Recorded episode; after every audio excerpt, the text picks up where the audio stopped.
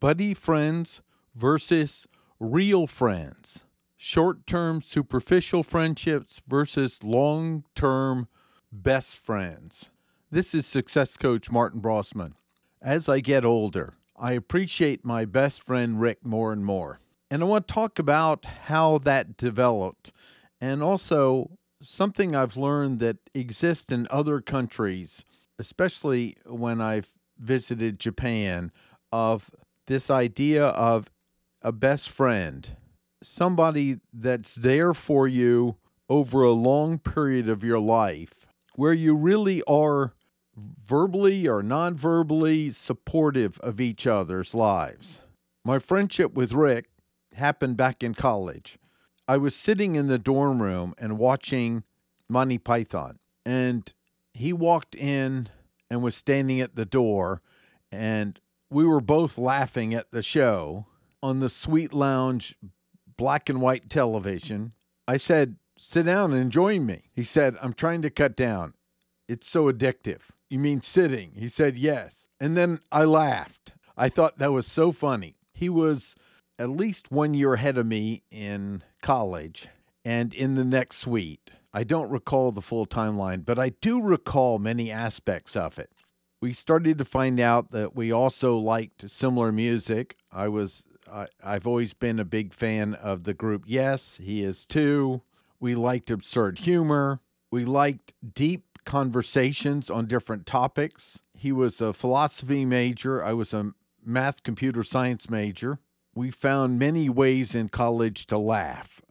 I remember a few of them. Uh, one was we put together a punk rock party called the Mr. Rogers Party, where you were to dress like Mr. Rogers, and then we had like punk music that was playing at the dormitory. That was a pretty big hit.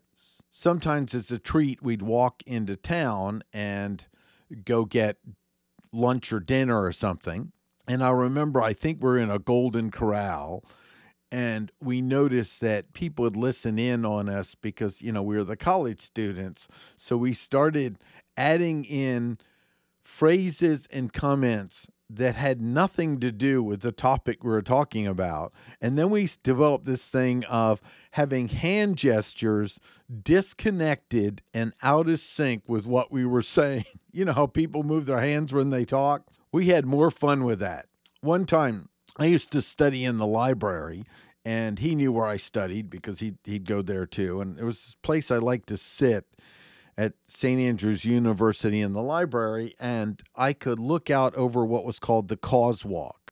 And it was raining and sleeting. So I thought, well, I'll wait until this passed. And I noticed the students coming over on the Causewalk in a group. There must have been a class or classes changing or something like that because the way the school worked is the dormitories were on one side of this wonderful lake, and then there was a Causewalk that crossed over, and then the academic and classes were on the other. Really nice division of the school. And everyone had their umbrella up. And Rick was in the group and decided at at the perfect timing to close his umbrella, hold it close to him, knowing there was a high chance that I was in the library studying because we had no cell phone. So, you know, I might have said I was going over there to study. And I watched out the window of people slowly moving away from this crazy man, holding his umbrella close to him.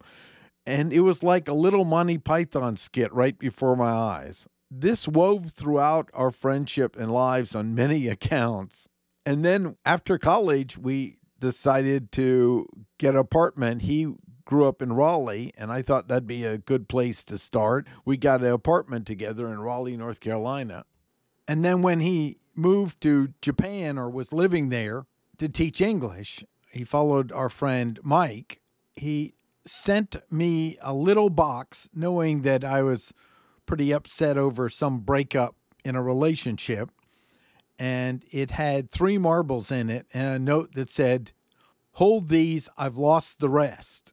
And this was cornerstone of how humor wove through our lives, but also how we both evolved on topics and always respected each other's opinion, even if we disagreed, and is still one of the most valuable aspects of my life to know there's somebody out there, that I have this great male friend that I hope to stay connected to my entire life. And now we're working on some business ventures, and it's real important that the friendship is most important.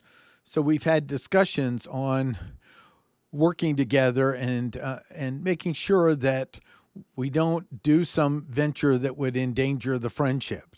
It's also fun as we've matured to have conversations on past experiences where we didn't have all the language for the emotions that went on uh, in those events, but now we do in life. I've seen in life that women often have friends very easily, but men developing really good friends that truly inspire them, but also ground them, support them, add value to their life is much rarer. And I'm so grateful to have my best friend Rick. I'd love to hear your comments on this show. And if you see value in my podcast, please share it with three people.